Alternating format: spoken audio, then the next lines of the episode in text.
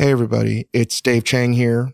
Um, I've used this podcast as a platform to talk about a variety of things, the normal podcast stuff, but also events in my life that are maybe easier to talk about out loud than write about because writing is very difficult for me. And I know we're not scheduled to have a podcast today, but I wanted to address something that's been in the news the past few days on Twitter because it pertains specifically to Lucky Peach, the magazine that I co-founded with Peter Meehan and Chris Ying back in 2011. Peter and I first started working together in 2007 on the Momofuku cookbook. We started Lucky Peach and also produced the first season of Ugly Delicious together. Starting Monday, a number of stories came to light about the working environment at both the Lucky Peach New York offices and the LA Times food section, which Peter ran until a couple days ago. Obviously, people are wondering about what I knew and saw as Peter's former business partner. And I mean, we've been together a lot. I think people assume that we're sort of tied at the hip, at least on the public understanding of it all, which isn't the case. But the fact is, I signed a non disparagement agreement that prevents me from saying anything negative about Peter or his management of Lucky Peach. But that doesn't mean I can't talk about myself and how I fell short in all of this. My personal relationship with Peter began to deteriorate pretty much early on in the Lucky Peach days. I mean, I don't want to say maybe after volume one, but early in its existence, it got to the point that I stepped away from day to day operations of the magazine after a few issues. Listen, like I'm not an editor. My involvement never was like that. It was just coming up with ideas and using it as just a, a creative space.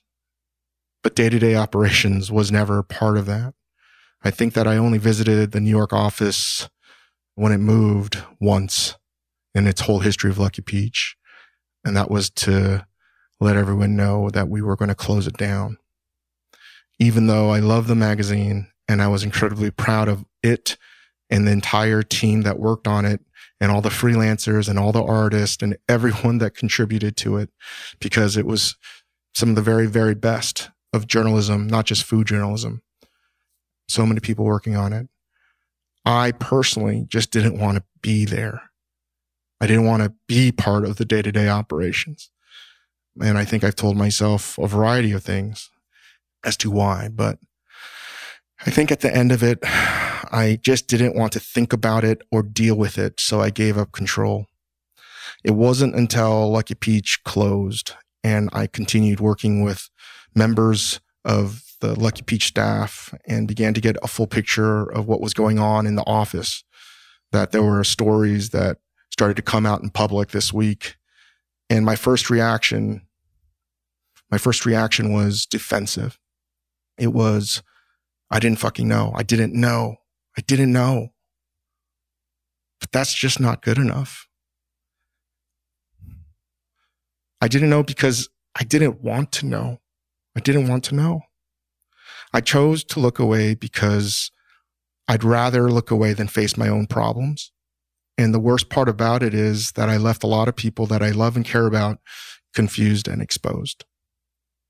I still work with a lot of them, whether it's Chris Ying, who hosts this podcast with me, and you've probably heard him since quarantine started, or Priya Krishna, who I'm writing a cookbook with, and Rachel, who's helping out with that, and Erilyn, both again helping out Ryan Healy, who works on in our Momofuku offices doing amazing stuff, and the fact is, I can't use them as an excuse because it doesn't absolve me.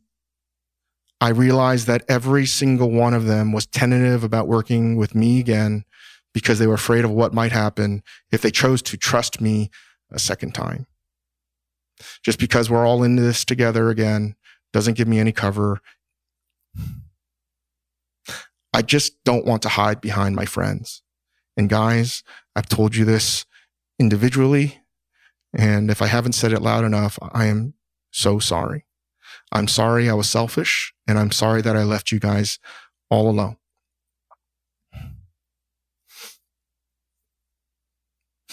During the whole period of Lucky Peach, I was working on myself. I wasn't looking outside of myself.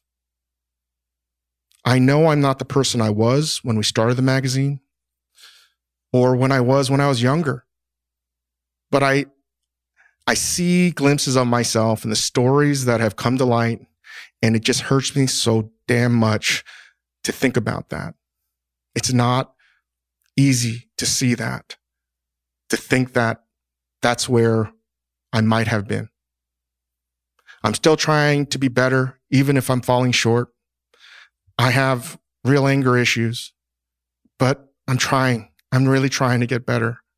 I have to. And I know that I have.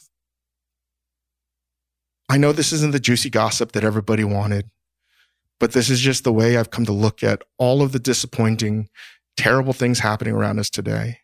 Yes, I'm upset, but what is my role in this? That's the question I keep on asking.